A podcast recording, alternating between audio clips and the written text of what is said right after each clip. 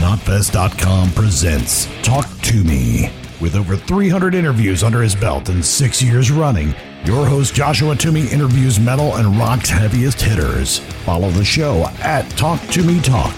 Here's your host, Joshua Toomey.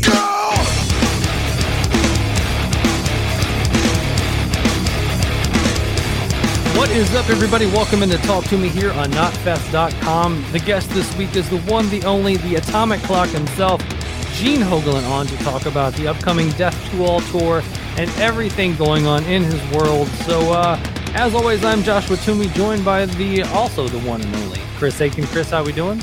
Awesome, man. What's happening? Not a whole lot, man. Uh, always a pleasure to talk to Gene Hoglan, and Gene uh, d- delivers on this episode. Gene is the man, dude. And what a drummer. Good God. right?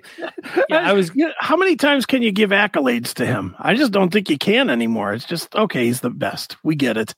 I, I think every time that I've interviewed, I think this will be the sixth time he's on the show, sixth or seventh time he's on the show. I I think he, he, him, and Max Cavalera, I think, are fighting for who's going to be like the the most return Right. guest. But I think every time he talks about how he wants to play metal drums into his seventies, and he's like fifty four now, he's gonna do it. Like, Oh yeah. and Mhm. the, the there was a, a photo of him and Dave Lombardo at a Testament show recently, man, and he's lost so much weight. He looks slim. He called himself Gene Slimmons. I thought that was hilarious. nice. Well, good on him. How did he do it? Did, did he say? Uh, in the, I mean, in the interview, I mean, from what I can tell, I mean, the, his his lady they like to make salads and things at home. So, uh, and then he uh, talks about you know uh, uh, playing drums is very aerobic. So he does the plays drums for like three hours a day, eats salads, and Yeah. just slim and trim. Dude, as as fast as he plays, it's amazing he ever gained any weight. Because that Yeah. that fucking guy is like fast, fast feet. He, he's like running a marathon with every song. Oh, absolutely, man. So yeah, always a huge honor to have Gene Hoglan on the show. Oh, yeah, absolutely. Uh, speaking of a good friend of ours, I, I wanted to bring this up. Um, Drew Fortier from the Lucid. Um, Yes. uh, you know, he- has. Uh, he was diagnosed with testicular cancer and uh, has undergone an operation to remove his right testicle. So, Ouch.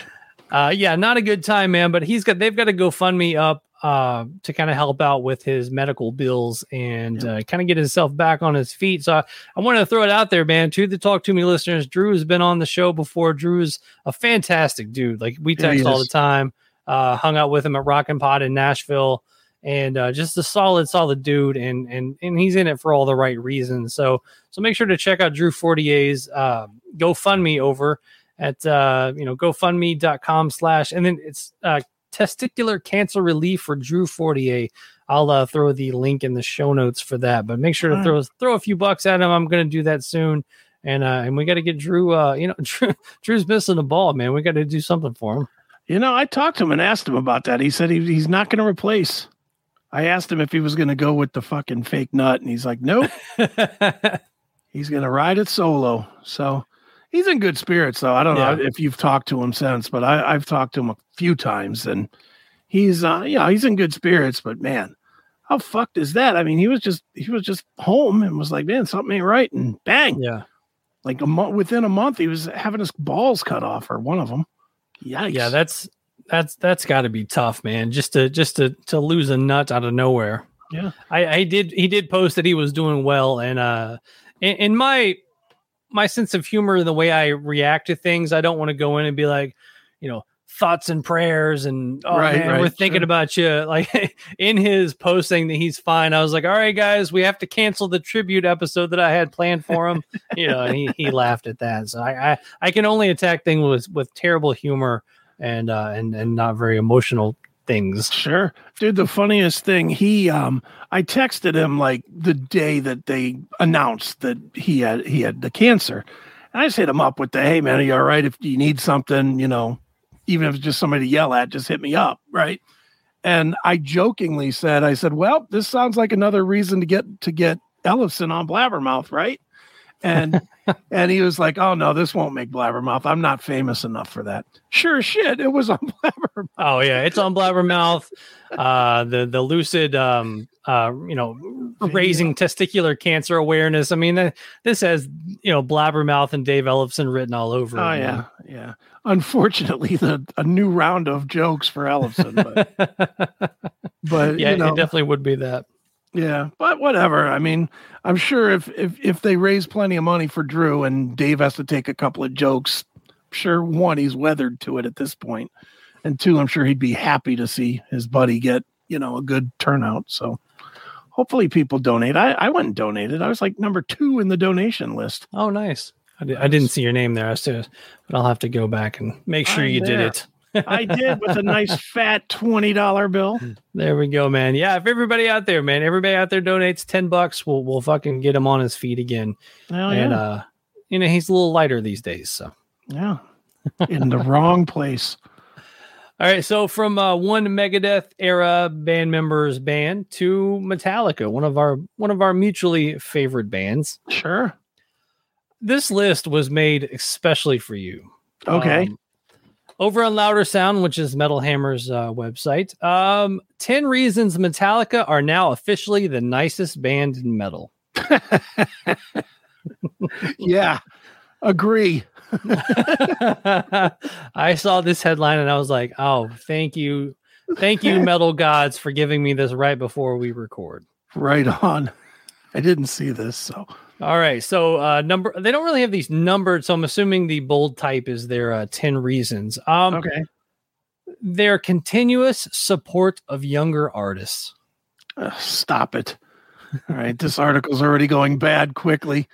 Younger artists, what that don't play metal?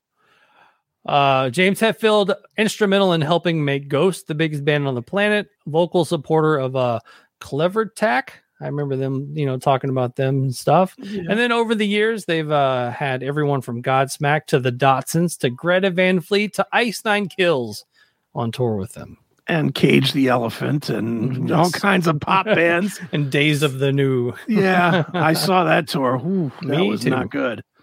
That was when that was the worst tour ever. Oh, I'm brought- sorry. I saw I saw Candlebox, not Days of the New. No, I saw Days of the New, and they, they, the worst part of it, they were like they played nothing but Black Album stuff for like the first two thirds of the show, and Hetfield then comes in front of stage, like, "You guys want some old shit?" And everybody's going crazy, and he's like, "You really Oh, want some old shit?" yeah. They bring out stools and they play. They play a four song acoustic medley. Oh, yeah. I was ready to just kill somebody at that point. I was like, I don't want to hear "Fight Fire with Fire" acoustic, just terrible. And then they went right back to, you know, and nothing else matters or something. Number two, setting up the All Within My Hands Foundation. Uh, one of the most significant charity in- initiatives ever created by a rock band. The All Within My Hands Foundation has raised millions for great causes. To date, it is responsible for opening 23 schools across the United States dedicated to career progression and initiatives, donating a portion of every recent U.S. tour ticket sold to local food banks and supporting major humanitarian drives in more than 80 countries around the world. I heard that the can that they collect the money in, when the money goes in it, it clangs real hard.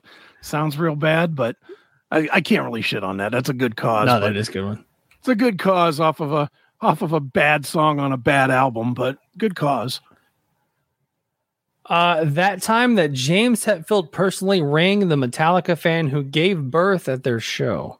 Now, did you see this? That the a lady and the, uh, the show in Brazil back in May uh, went into labor during the show. Um, the the kid was born at the concert, and then uh, James Hetfield called them and personally congratulated them. Uh, and they obviously they made a video of it and posted it up. But uh, yeah, it was pretty sweet. Pretty sweet of pretty cool. James. Hell yeah, that's pretty cool.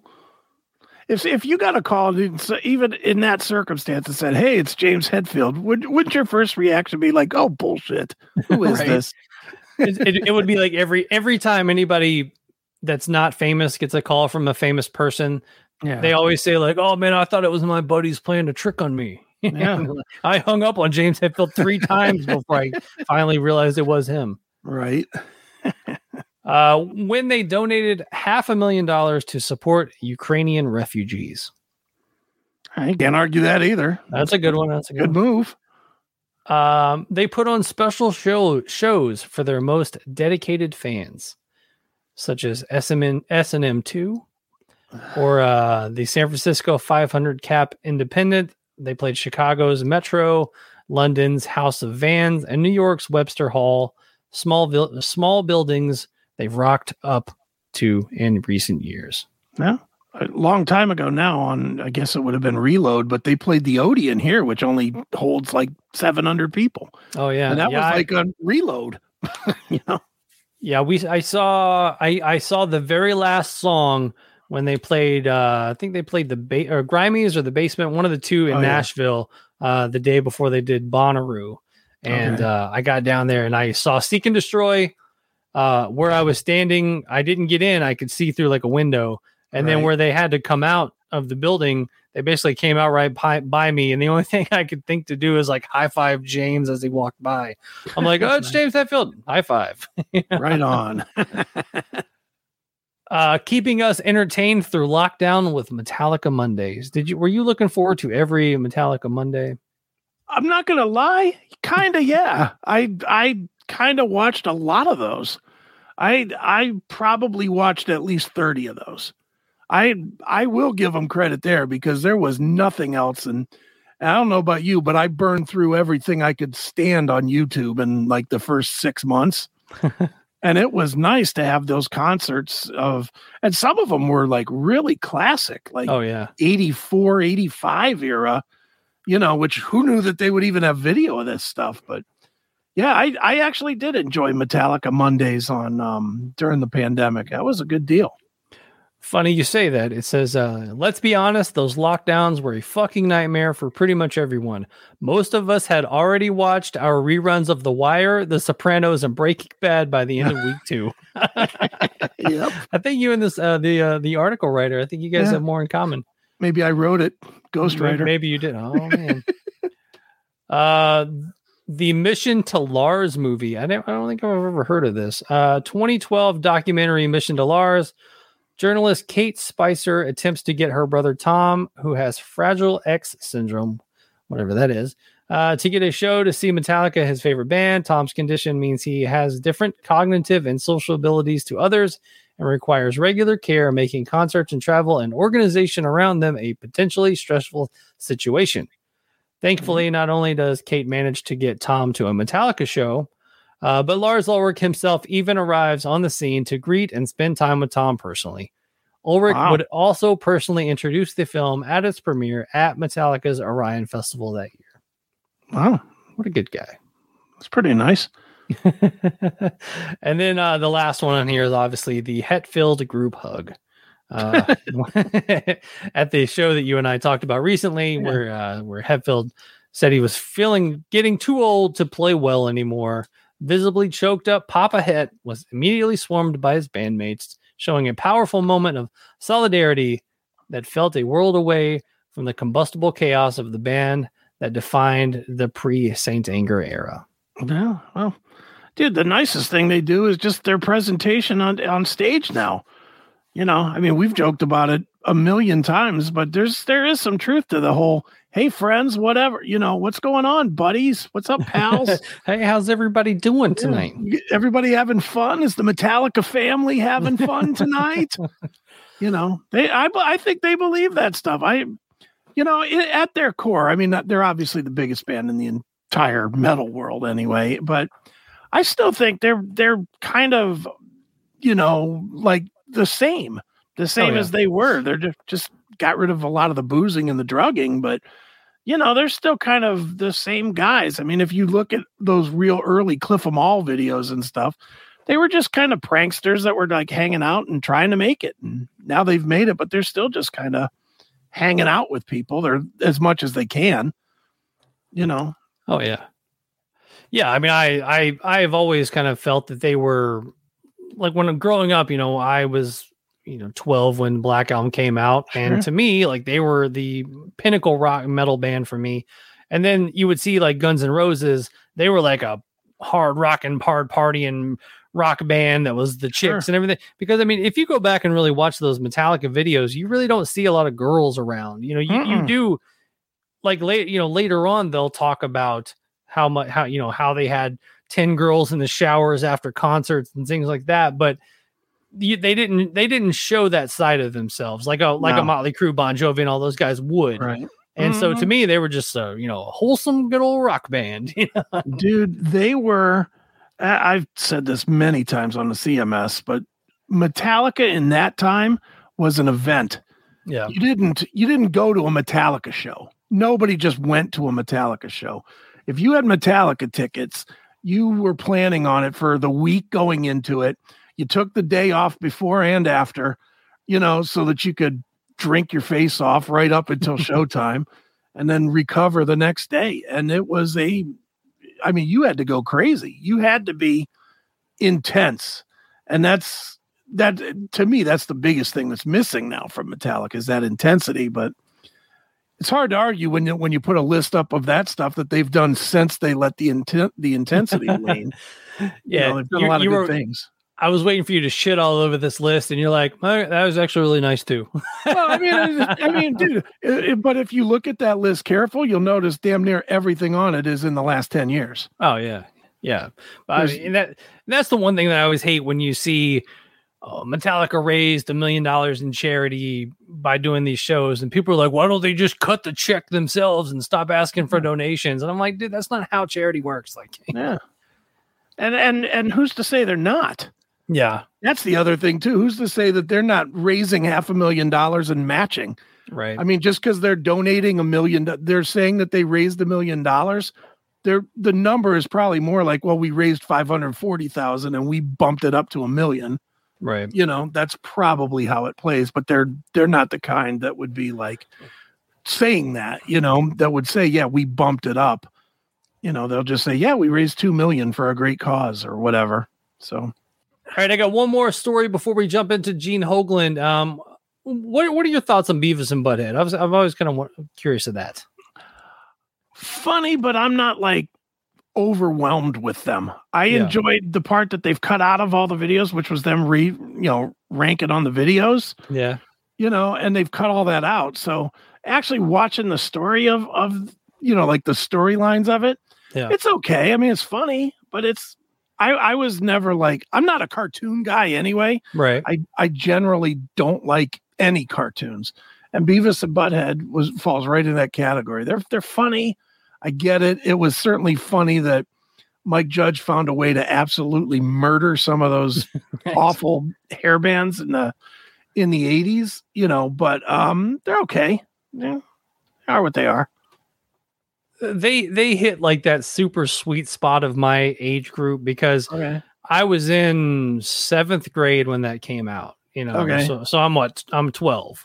You know, Right. and Frog Baseball is on Liquid Television, and then they got their own spinoff series, and like it, it was like the the perfect time. Obviously, a teenage boy watching that stuff, and Sure. that's you know that was my friends anyway at the time, like all the all the you know the laughing and things like that. And then I think right at how was it like maybe senior year of high school was Beavis and Butthead Do America. I mean, I just I just absolutely like I can still go back and watch those shows and just think they're absolutely hilarious. I love Right. cartoons too, so that that's the thing for me. But um, I'm super pumped that uh that they've announced Beavis and Butthead Do the Universe. I've watched the the trailer a couple of times. June 23rd via Paramount Paramount Plus, which means I'm gonna have to get another subscription service I might have a hookup for it. because Paramount Plus is the one that we don't have. Yeah. Um, but yeah, man, I- I'm I'm super excited to see this, and uh, it, you know, it looks looks the same. Jokes, Yeah. you know, seem to be the same. So, you know, I, I've been I, I knew that they were working on something, but man, I'm I'm excited to see that it's a uh, full on movie. And isn't this the first of many things? Didn't I see that there's like a series that's coming out right behind it and then some other something behind that? There's like three things Oh wow, that are all coming. I, I know for a fact there's a series coming too that's also going to be on Paramount Plus. So, um, yeah, uh, about time. What's his name? Mike Judge makes his money. You know, he didn't make any money the first run. He might as well make all he can between Oh, King yeah. of the Hill and this run. Yeah, he's da- yeah. From what I, he always says, he never made any money off of Beavis and Butthead, but made all of his money off King of the Hill. Yeah, yeah, which is a, a Travis. Not that King of the Hill wasn't pretty funny. I I will say I did enjoy some King of the Hill, but you know, yeah, I, I watched the trailer. I, I am not a hater. I did watch the trailer, and I I thought it was pretty funny, and the the alien Beavis and Butthead meeting the regular Beavis and Butthead was pretty funny looking. So I'm sure it'll be a good. it- It's kind of for me. It's kind of like Jackass. Oh, yeah. I'm not really a fan, but at the same time, when I saw that it popped up on Paramount Plus, I, I Yeah. watched it. You know, nice. All right, uh, guys, uh, let's let's dive into my interview with Gene Hoglan, and then Chris and I will be back, and we'll be debuting a segment that I did with Gene, and then uh, uh, Chris and I will be doing our own thing where we take a, a band of the decades. We're gonna have one member from the '70s, one member from the '80s, '90s, and one member from the 2000s to create our super group of the decades. So uh, Chris and I have ours written down, and to hear our uh, list, you'll have to stick around till after Gene Hoglan. So, uh, Chris, give me a uh, song that Gene Hoglan has played on that you want to hear a snippet of before the interview. um, anything by Fear Factory that he played on. How's that? I think he was only on the one record, but yeah, okay. I'll narrow it down. there we go. We got some some Fear Factory with uh, with uh, featuring Gene Hoglan on drums.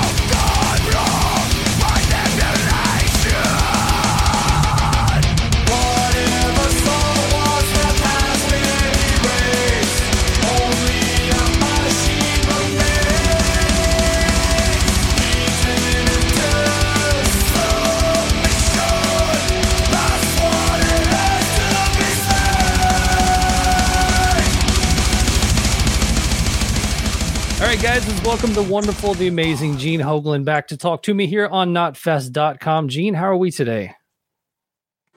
Greetings, everybody. Greetings, Josh. Great to see you. I'm doing great. I just finished my Twitch stream about 10 minutes ago, so uh, that's pretty darn cool. Yeah, man. I finished the stream. This is going to be my last stream for my last drumming stream for, for a little bit. You know, I'll be able to do some backstage streams from this upcoming run that we're doing. But I finished my stream with Deliverance by Opeth in its entirety. What a great way to end a big, fat, kick ass stream, man. How are you enjoying uh, Twitch, man? Just being able to to kind of interact with your fans and, and read comments and things like that. It has been super duper fun, man. We've uh, our uh, my stream has evolved into we call ourselves the Atomic Cult, and uh, we have a very small but dedicated, uh, you know, pile of folks, and everybody's awesome, man. Everybody's an absolute sweet baby, and I just I really like being able to, you know, get kind of one on one with a whole lot of folks, and that's that's always been super fun. And um, uh, I, I started streaming when the pandemic hit because I had to figure out a way to uh, to keep my chops up somehow, and by forcing myself down to the studio all the time and actually, you know, flipping on cameras and making that go. That's that's one way that I was able to keep my chops up. You know, if I'm forced to do it because there's people watching, okay, I could do that. You know. The one thing that I like about the stream is is is you'll you'll play songs that you're not familiar with. Well, that is one thing. Yeah, man, absolutely. You know, I, I take a lot of requests on the stream, and um, many, many times they are songs I've, I've never heard before. You know, I, I'm learning them as I go, and I figure that's that's got to be a help for the old brain as well. You know, like get your get your mental chops together and see how sharp you can be learning a song you've never heard before from a band you've never heard heard before, and everyone every once in a while somebody will slip in a just a pile of brutality, you know, that I'm just like, oh my God, Lord Almighty, why did I say yes to this one? You know, but it happens. But it's it's been a great experience just to keep your mental chops up as well, you know. So over the past month or so, I have been um, not taking as many requests, but I've been dedicating a lot of my streams to uh, rehearsals for for death material for this uh, Death to All run that we're starting next week, and uh, that's been awesome getting my chops together for that one for for this run. And boy, my chops are on fire. I'm playing better than I ever have. So, God dang, man, it's gonna be terrifying. So there you go. Talk a little bit about Death to All. What uh, are you doing? The entire Death catalog, or just your records that you did? No, we do the entire Death catalog. We do songs from every single record, and uh, you know, we as of as of this moment, we have about a 21 song set put together, and you know, we'll see if all those songs make it. But I mean, we won't. If we chop anything out, it won't be any more than like two songs, three songs. You know, so we're going to be playing songs from every record. Um, you know, hopefully in their entirety, kind of thing. You know, uh, we we have done runs where we've kind of made a, a little mashup of a couple of songs, a little medley of them, but I'm all for playing all the songs all the way through. You know, it's been a while since we played together, and we all enjoy playing together. That's that's the thing about it. We love playing death music with each other. It's it's myself, Mr. Steve DiGiorgio, Mr. Bobby Koelble, and our vocalist is young Mr. Max Phelps, and we have a great time doing it. And you know, we really try to honor the songs. You know, we try to honor the the spirit of Chuck. The whole night is a tribute to the legacy of, of Mr. Chuck Schuldiner and his music. And we're in a very fortunate position that we do get to go out and, you know, pay homage to Chuck's legacy, you know, through music. And, you know, since we, we started this about 10 years ago. And it, it, it never fails, man. There are some old, hardened, grizzled dudes in the front row with tears Arms. coming down their, okay. you know, streaming down their okay. face, and they're like, "Thank you for doing this," you know, and and a lot of a lot of folks that never got to see death, this is their their best shot at seeing the songs pretty well represented by guys from from the band, you know, played on these records ourselves, kind of thing. So, uh, so that is pretty darn cool. And Max Phelps, he does a he does a great job of um, you know representing Chuck's parts and you know the spirit of Chuck really really well. So we're, we're very proud of this and, and we're really really happy to be able to bring it on this very limited run of Europe. But uh, you know hopefully there'll be more in the future. But uh, you know sched- it's scheduling more than anything. Know I know my 2023 is already crazy. So, uh, you know, and Steve, of course, you know, he's got Testament going, and, and they, they, I'm sure they plan to be busy through through 2023 as well. So, uh, if there's any ever, ever any open moments, we hope to jab in some DTA there. So that'll be cool. Nice. So you kind of brought up Testament there. Got to talk a little bit about that, man. What was the uh, the kind of the antithesis of leaving Testament over after ten years? Um, well, it was it was really just scheduling. That that was that was merely. I mean, it was a very amicable split, and nobody wanted it to happen. But I know Testament had, you know, they've they've got to keep going, and um, you know, I, I during the pandemic, I I took time to start curating a lot of a lot of my projects, a lot of the things going on. So uh, when I was laying things down on the calendar, they were just starting to kind of conflict with some of Testament's plans, and it's understandable, you know. And and so when it came down to like, man, we you know we all have to do something here. I was and you know it, it all came together pretty pretty easy, pretty quickly for Testament, you know. When I was like, guys, I don't know if I can make all what you need, and I know you guys need somebody, you know, they're slamming for you guys the whole round, and you know bringing in a guy for a few days here and there while I take off and do some one-off kind of things, or while I have, you know, I, I've had albums, you know, album projects planned for coming up in summer for 22, planned in, you know, 2021 kind of thing. Right. So um. It just became a, a situation where it's like, man, you guys need to keep moving forward. I need to keep moving forward myself. So let's, you know, you never know about the future, but at least for right now, you know, like we'll get you guys somebody awesome. And look who they ended up with the mighty Mr. Dave Lombardo. I mean, win, win all over the place. Testament fans are super happy, and I, I didn't know it was going down. I knew, uh, you know, a couple of months beforehand, and people were, were asking, "Do you know who the new guy is?" Like, oh my god! I'm like, let me tell you this. You know, Testament fans, heavy metal fans, drumming fans are all going to be super happy when they find out who who the man is. And sure enough, it all worked out fantastically for for for all of us. So hooray! Everybody gets to move forward and everybody's happy. So it's a win-win all over the place. It was very cool of you to to show up at the show recently and then hang out with everybody with you know get the picture with Dave Lombardo and things like that. Absolutely. You know, I mean, Dave and I have been pals since we were both teenagers. You mm-hmm. know, I mean, we did our first, very first tour together. You know, I was 16, he was 18, something like that. I've known Dave since I was 15, and he was like probably 18, you know, something like that. So we've we've known each other forever. Um, their their very first, you know, West Coast tour, I was their light guy for, and uh, you know that kind of thing. So we go back a long way, and you know, I mean, I got hell, man, I got to make a little, you know, vocal con- contribution to Show No Mercy hey man, I was on the second thrash metal album ever. How awesome is that? You know, so Dave and I have been pals for for a long time, and I'm so happy that that you know he's the man for the job. It was a natural choice, you know. It, it was it worked out great. So uh, I was really stoked to go go down there and, and be a part of their you know be a part of that night. You know, it was it was great. We had a great time. We're all still friends. It's it's it's a big family, totally. So it's all it's all worked out, you know, pretty pretty darn smooth. So that's pretty nice. cool. Um, one thing I wanted to ask you about COVID was, well, talking about COVID, you know, with you being kind of a session guy, hired gun guy, you know, was it tough on you to to sit at home and maybe not be as prolific, you know, out touring and things like that? Did you do studio stuff, and how did you take care of that?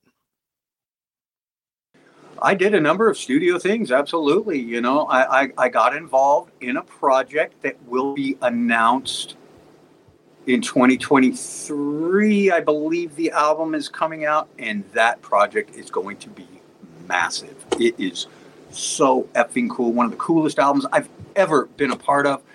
And I've talked a little bit about it. Uh, uh I've talked a little bit about it on my stream, but um, I've been. Uh, keeping pretty pretty tight lipped. I got two projects actually happening. Both are going to be gigantic. So uh, that that's pretty cool. But um, one is an extremely extremely all star project with tons of extremely talented, very popular musicians, and that is some of the best music I've ever played on. Absolutely, and uh, so that's going to be something that I took care of those drums in very late 2020, and that was one of those um, kind of COVID sessions. You know, everybody with the masks and nobody got too close to each other. It was a very closed session. You know, just the bare minimums of, of everybody involved, kind of thing.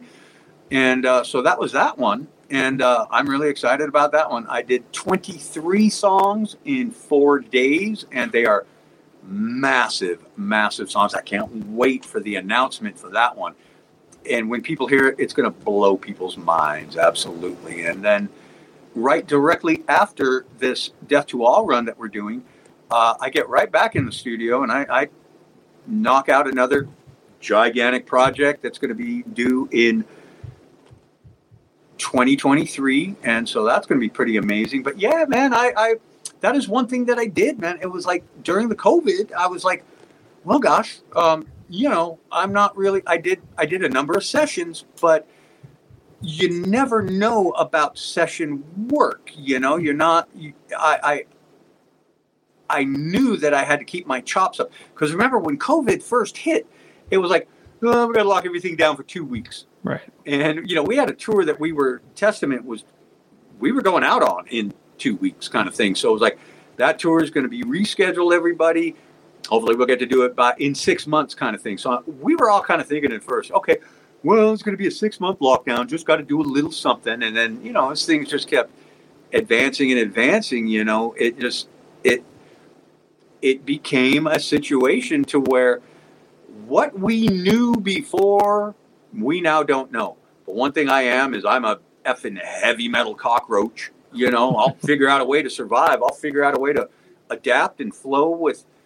I can zig when you got a zag kind of thing, and I've I've been doing a great job at that. So, um, you know, I did, I did, I did recall seeing a meme where it was like it was saying, uh, you know, that that look you get when you realize that uh, your COVID lifestyle is not all that much different than your regular lifestyle. I'm like, yeah, man, I'm kind of hermitized when I'm at home. I don't go out a lot. I don't do not a big partier anymore. I keep everything pretty focused on biz and playing and, and being a musician. So, you know, the ancillary things that happen, I they don't really happen for me. So it was it wasn't all that much different. You know, it was just there wasn't a solid schedule to stick to anymore um, in terms of touring. So that's why I actually became busier than I've ever been. I played more drums in the last two years than I've ever played in, in any kind of off time or even even when I'm on tour. When I'm on tour, I play for 90 minutes a night, sometimes an hour 45 or two hours. When I do my streams, I'll play, you know, three hours of drums and talk for an hour as well, you know, and so that's one thing that has uh, it. I've upped my busyness, kind of thing, you know. So I'm, I'm busier than ever. I got I got a crazier schedule now than I ever do, but I'm just a touring guy, so that's been pretty pretty nuts. The um yeah, I think the last time that we actually podcasted was about a month before the shutdown. I was I was in San Francisco around Valentine's Day of 2020. You were in Europe. I woke up at 5 a.m. to do the interview. I remember that. Yeah, we did that from like uh I well that was from Hamburg, Germany. I remember that. And I'm assuming Yeah, that's man. probably around the time where everyone in that tour got COVID, and that was that that was some scary stuff, man. Everybody but me. You know, I I didn't get it because it turns out I already had it. I think I'm I, I could be patient number one in terms of COVID because I, I brought COVID back from uh, a visit to China in very very late in December of 2019. I got back and I never get sick. I, I mm-hmm. never get sick. I get the flu once every 10 years, and those are the years that just coincidentally end on the 7th 1977, 87, 97, 2007. This last 2017, I'm so healthy now that I knew I wasn't going to get the flu. But when I came back, we Testament had some shows in Nepal and spent some time in China on the way there and on the way back. Um, about an hour flight from Wuhan. And um, when I got back, I got my entire family sick. And uh, it was, you know, I was just thinking, wow, I must have caught a bug from visiting a section of the planet that I, I've not visited before. You know, that that happens. You know, I'm, I'm my, my tolerance is pretty high. You know, like I can go back to Europe, man. I've, I've my germ tolerance is, is pretty good. Visiting a new area of the world that I've never been to before, I thought I brought something back home, and there was no COVID. There was no realization of what might be happening. As soon as all the tests were available, we all got the antibody test, and yeah, man, we had we all had antibodies to it, and um, it, my my sickness led to directly to something very, you know, uh, tragic happening in my extended family. And when an autopsy was performed on, on a family member that ended up indirectly getting it from myself, uh, this was in January of 2020. And they were like, this person has passed away from some crazy lung illness that we've never seen before. What in the hell is this? And as soon as the testings became available and we got tested, we pretty much traced it all back to my my bringing it back home from Wow. from China, and uh, that's why I I didn't get it. man. Everybody else got it. It was national news that you know this entire tour essentially contracted COVID. These guys are the first guys to get it, and yeah, I was already immune, kind of thing. So there you go, man. Yeah, I'm very similar to you with the whole flu thing, where I'll get it every once in a while, but I'm not I'm not a sick person. And when I got COVID, that was the w- worst I've ever felt for 24 hours. And then I lost my sense of taste, and then a couple of days later, I was fine. I, I hear you. Yeah, man. I lost my sense of taste for some time, and I, I but I didn't lose my sense of smell as bad as the sense of taste. You Yeah, know, but uh, yeah, man, it's it's all the signs were pointing to it. You know, before testings were, were were becoming available, and then yeah, it was like, ah, man, it's like you read a list of symptoms. And you've never had these symptoms before in your life, but yet you have all these symptoms now. And sure enough, man. So uh, I'm pretty fortunate that I was able to kind of slide right on, right on through, and and and now I'm I'm ready to take on the world. Let me tell you. Well, going back to that uh, that photo with you and Dave Lombardo, man, it just shows how much weight you've lost, and I know that's something we always kind of talk about is where you are in your health and things like that. So, so where are you right now? I mean, you, you this is the slimmest I think I've ever seen you. So, so you you're killing it. Absolutely, man. I'm Gene Slimmerers now, man. totally. Um, I've uh, it, it's. I guess that was just something. That was another thing that when all these lockdowns, all the lockdowns hit, it's like, well, dude, you play drums, man, and and this is the cardio of all cardio. So just focus on that. You know, um, I always, you know, historically, I put on, you know, I put on a little bit of weight on tour. It's you know eating the after show pizza, cheeseburgers, you know, me, after show meals kind of thing that that kind of does it for you. Um, I am not a fan of salads, except for the ones that you know my wife Laura Christine and I make. I don't like salads, man. I don't like eating them, but uh, I love our salads. So I'm like, well, shoot, man. If, if we're just going to have a crap load of salads in front of us now, and I've got you know my drums sitting right over there that I can play on the daily basis, then take this time to get yourself really in shape. So I lost 40 pounds after the pandemic. Um, I remember I got back from Europe. I was about 268, which was about seven pounds heavier than I was when I left. And 261 was about the lowest I had been for some time right before I went on that run. And then I lost 45 of those pounds. You know, I put on about seven pounds since then. But uh, um, yeah, man, it- it's just playing drums for three hours, three hours, four times a week. And especially when you concentrate on the on the heavier side, the more aerobic side side of drumming, then I've got a beautiful workout in front of me, man. Hitting the gyms until they shut down, and now our gyms are open again. So I'm trying to hit the gym as much as I can, and so it's it's just health, and it is one thing. You know, I, I've been professing for years that that you know I intend to be doing what I do, what I've done for the last forty something years. I intend to be doing it deep, deep into my seventies, no problem. Like not like and I've, I've said this before not where it's like oh that's adorable he's 75 years old and he's still playing drums no i mean like bringing it like like being psychotic at age 75 it could be done. It, i mean shoot man i feel i'm 54 now and i'm playing better than i was half my age ago. You know i'm playing better than i was when i was 27 i weigh a lot less than i did when i was 27 so uh you know, I, I figure I am in training for my 70s right now, and I figure that uh, you know I'm I'm not the slimmest I will ever be when I'm in my 70s.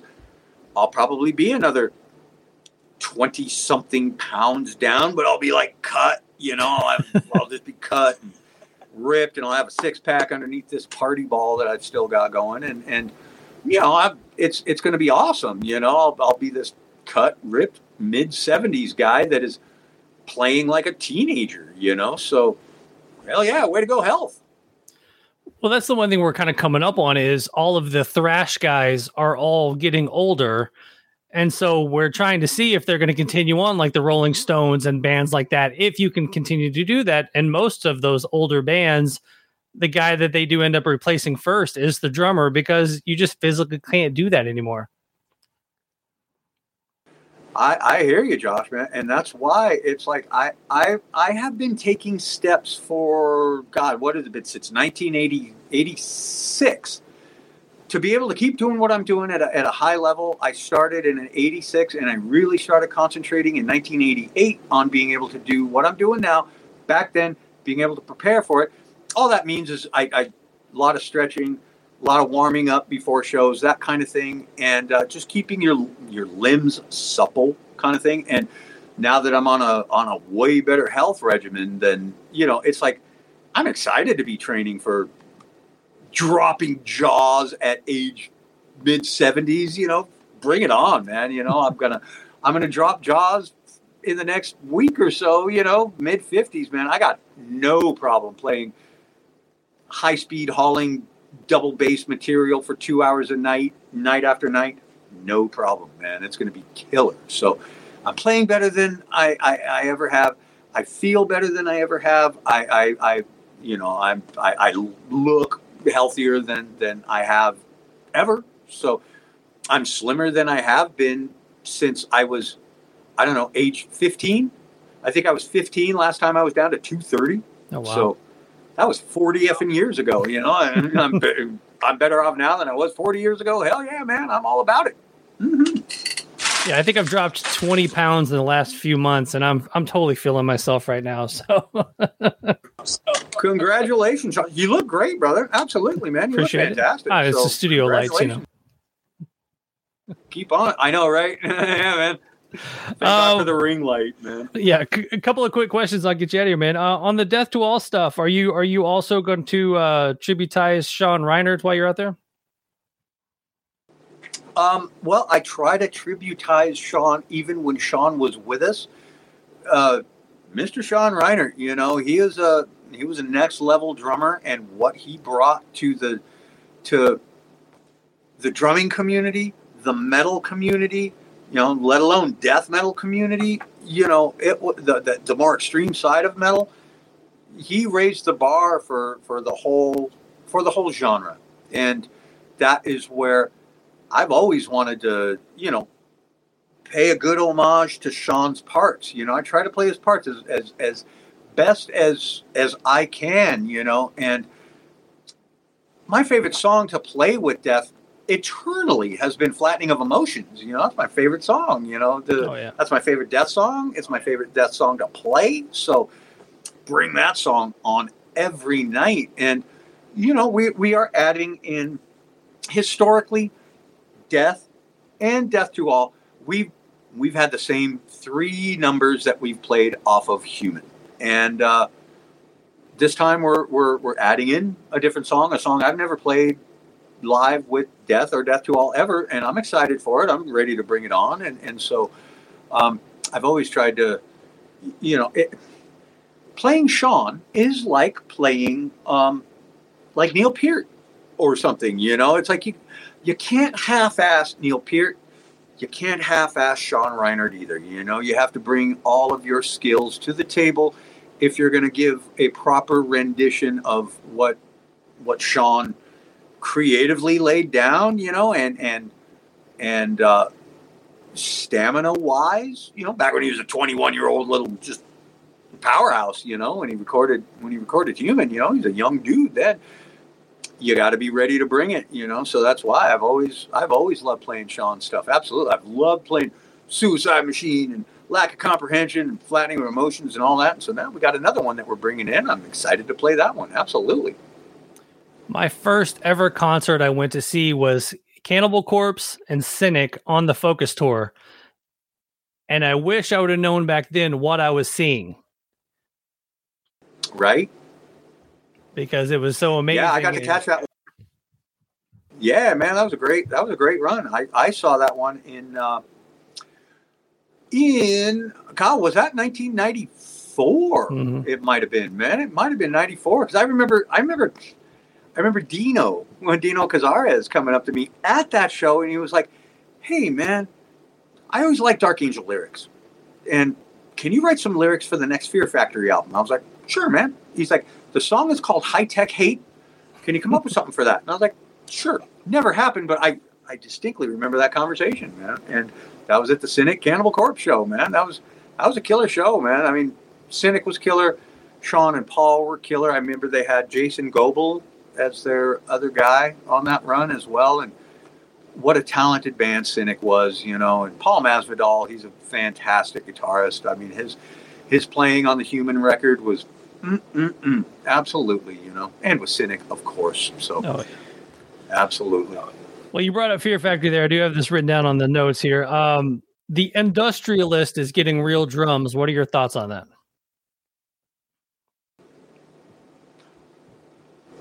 Was that an album that didn't have drums? I will freely admit, man, I haven't really followed. I haven't followed what's happened with, with, with, with Fear Factory. You know, like I say, I remember that uh, that conversation I had with Dino, kind of a little bit more than I know of what's happening to him. But I know their drummer Mike Heller, man. He's killer. He's a great drummer, man. I love him with Raven. I got to see him a couple months back ago with Raven. Very talented man, and and so, well, then good move. You know, way to go, guys. You know, I, I'm if if that was an album that was that the one that was after after mine. Yeah, that was the album they did the drum machine, and you had some comments about that a while ah, back. Okay. God dang, man, that's been a minute, man. Um, God, haven't even thought about that. Well, good for them, you know, and good for Mike. Then good job, man. That's a that's a good thing. You know, hey man, Fear Factory always had a real drummer. They never had Mac Hine as a drummer, so you know, then better late than never.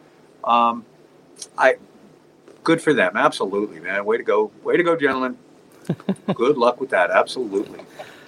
Uh, let's end off with something fun. Um, we're gonna do something. Uh, we're gonna make you create a band from the decades. So you get a drum, you seventies, eighties, nineties, two thousands. One member from each century or uh, decade. Kick ass! How many piece band do I get to go Slipknot size with that? Well, well, not Slipknot. We'll go four piece. Piece. All right. Well, let us see. what do we start with? The seventies. The seventies, and we'll we'll just encapsulate the entire two thousands because that's just one big uh, time period. Fair enough. Alrighty. Well, then I guess for me, um, can can we have one drummer and then we slide in the other drummer when the other drummer can't make it for a tour? This is your band. Absolutely. Neil Peart on drums, you know, and then for those shows where Neil couldn't make it, I would absolutely have Mr. Bill Ward, the godfather of all metallic drumming. And, you know, I mean, a lot of people, of course, would say, hey, 70s, yeah, man, Mr. John Bonham, of course. You got to give it to Bonham, absolutely. However, I would go with Neil Peart just because he was my first true, true, like, favorite drummer that I could grasp. You know, I, I, I got into Rush before I got into Black Sabbath, and it wasn't until I was a little, I wasn't much older, you know, when I got into Sabbath. But uh, Neil Peart was my guy, and Bill Ward, absolutely legend, Godfather to us all, absolutely. And so for the '80s, does that mean I would have to pick a guitarist from the '80s? You can pick any other member of the band from the '80s. Okay, next member of the band would be from the '80s. Okay, well then I would go with. Um, Randy Rhoads on guitar from the 80s. Solid. And because Solid. His legacy that he left us with those two, all two brief records with Ozzy was just not enough. Man, talk about getting that that appetizer of like, oh my god, this tastes so good. Wait, what? There's no more meals left. There's no more flavoring like this anymore. oh my god. So just to get more flavors from Mr. Randy Rhoads, absolutely, man. I'd go with Randy from the 80s. Darn tootin'. Then from the 90s, best bassist in metal, my opinion, absolutely Mr. Steve DiGiorgio. Oh, yeah. Put Neil Peart or Bill Ward, Randy Rhoads, and Steve DiGiorgio together. My God, what an amalgamation that would be. That would be the tastiest gumbo of all time. Absolutely, man. And then I guess on vocals, um, from the 2000s, you got to give it to Mr. Devin Townsend. Absolutely, because the man does everything, and I would go with Dev. Absolutely, because he can do it all. You know, a natural choice, of course, would be Mr. Corey Taylor. There that man go. can do everything on vocals, man. That guy's a great vocalist too. Um, but Dev, a man after my own heart. So there you go. Neil slash Bill, Randy, Stevie D, Devin. Awesome. That came together a little easier than I was praying for. Thank you, Angels. Too good, man. Well, uh, Gene Hoglan, man, it's always a pleasure to talk to you, and uh, good luck out there on the uh, on the Death to All tour. Thank you, Josh. It's always a pleasure to talk to you, and I look forward to the next time, brother. Absolutely. Absolutely, man. We'll take care, and we'll talk to you soon.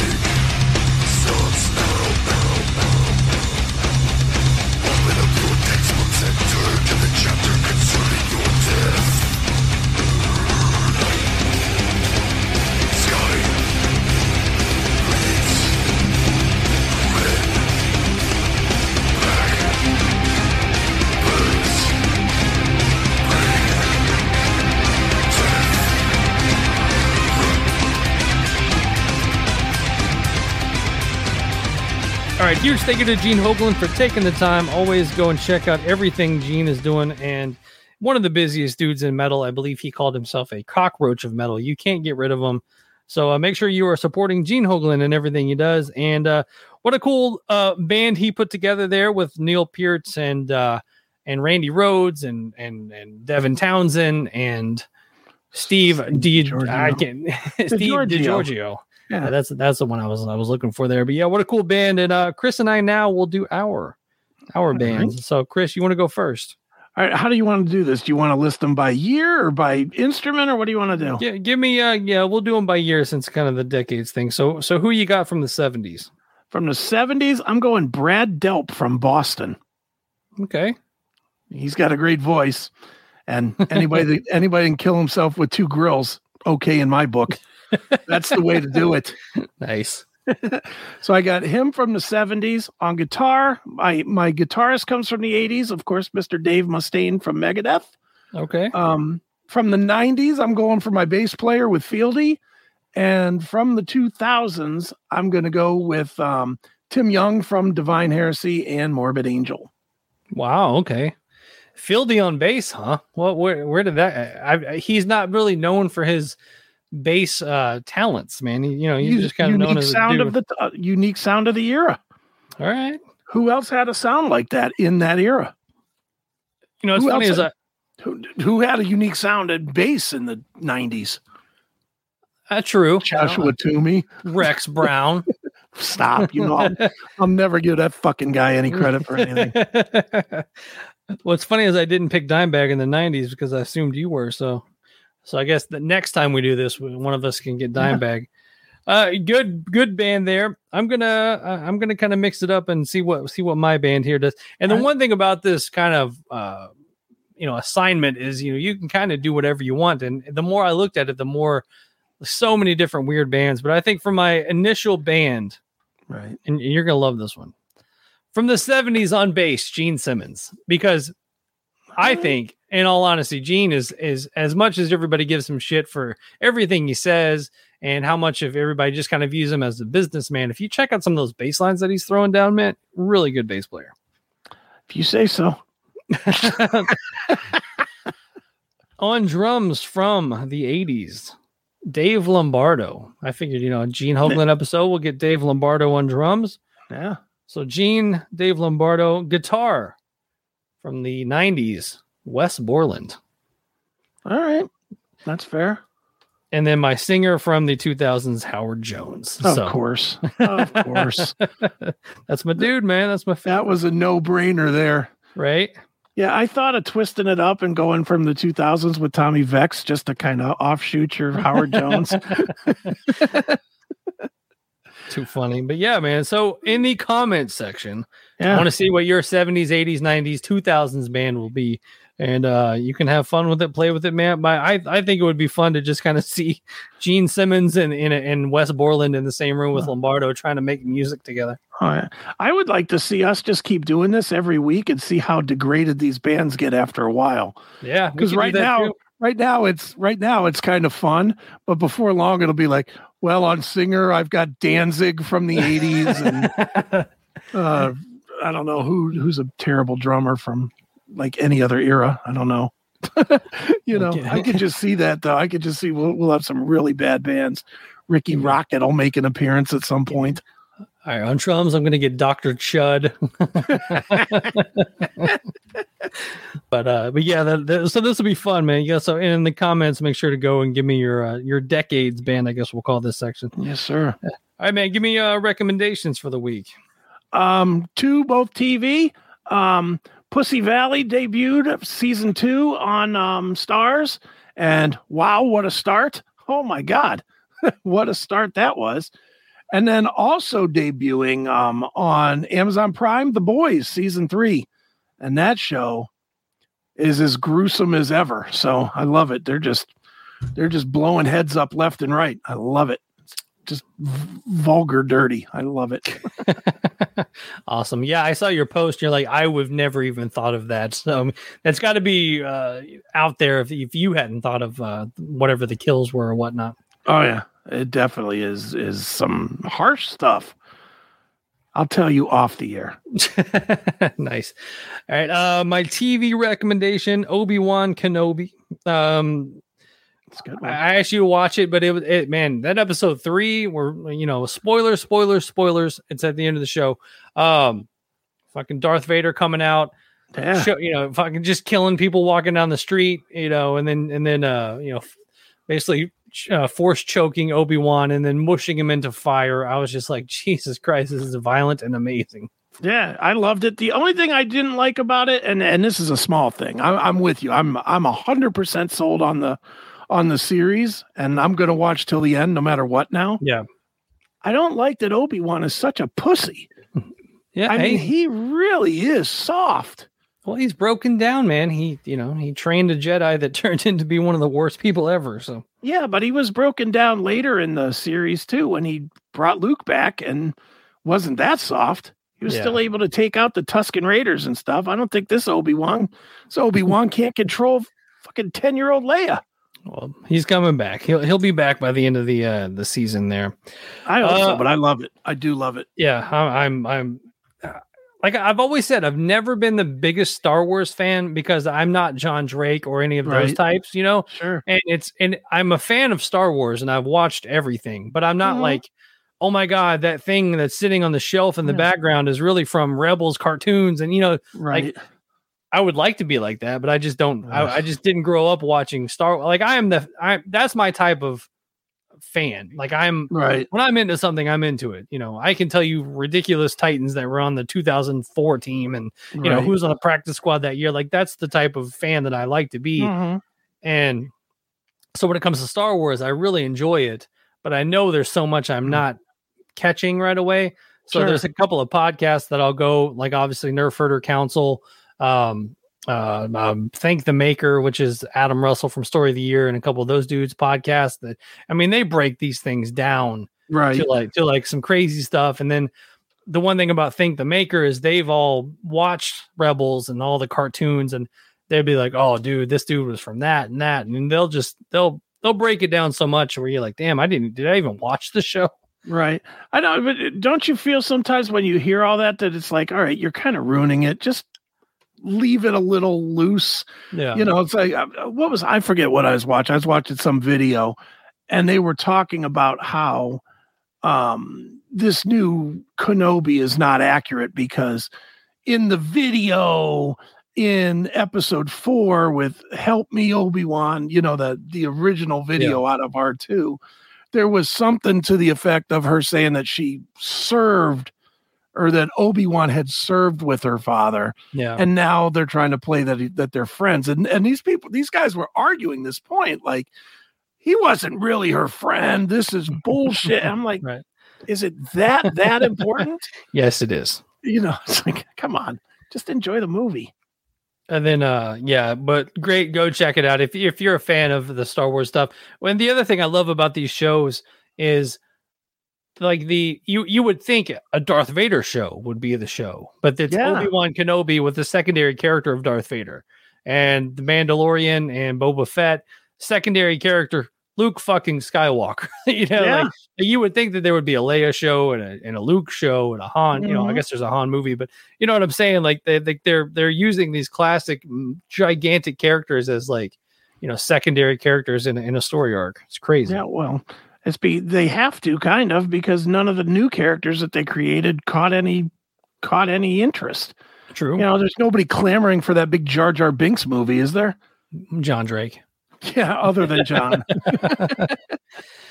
Um, but my uh, my musical recommendation for the week: the new Memphis May Fire album finally came out today as we Right. record. Uh, remade in misery. Craziest thing, they released nine singles before this album came out. wow. How many songs do you think are on this album? 10? 11. and what's crazy is the two songs that they didn't release Right. are um, you know like two of my favorite songs on the album. nice. The song "Misery" itself is is I'm like this was a jam. Like why didn't they release that, man? So yeah, nine. So it's it's kind of um, it- is one of the first times I've ever listened to the day of the album came out. I didn't have an advanced copy of this. Uh, day of Mhm. album came out, but I sang every word to it because nine of the eleven songs are already out. But yeah, awesome. they uh, they, you know, they've been kind of releasing this over the last year or so, and now that it's out, man, it's definitely uh, they definitely you know, they did it again. The boys did it Sure. again.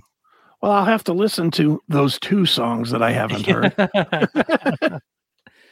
too good, too good. So so yeah, those are the recommendations. Go check out Gene Hoglan on tour, coming to a town near you in many many forms and different bands, things like that. But uh, but yeah, I think that's been another episode of Talk Toomey. That's it. We're donezo.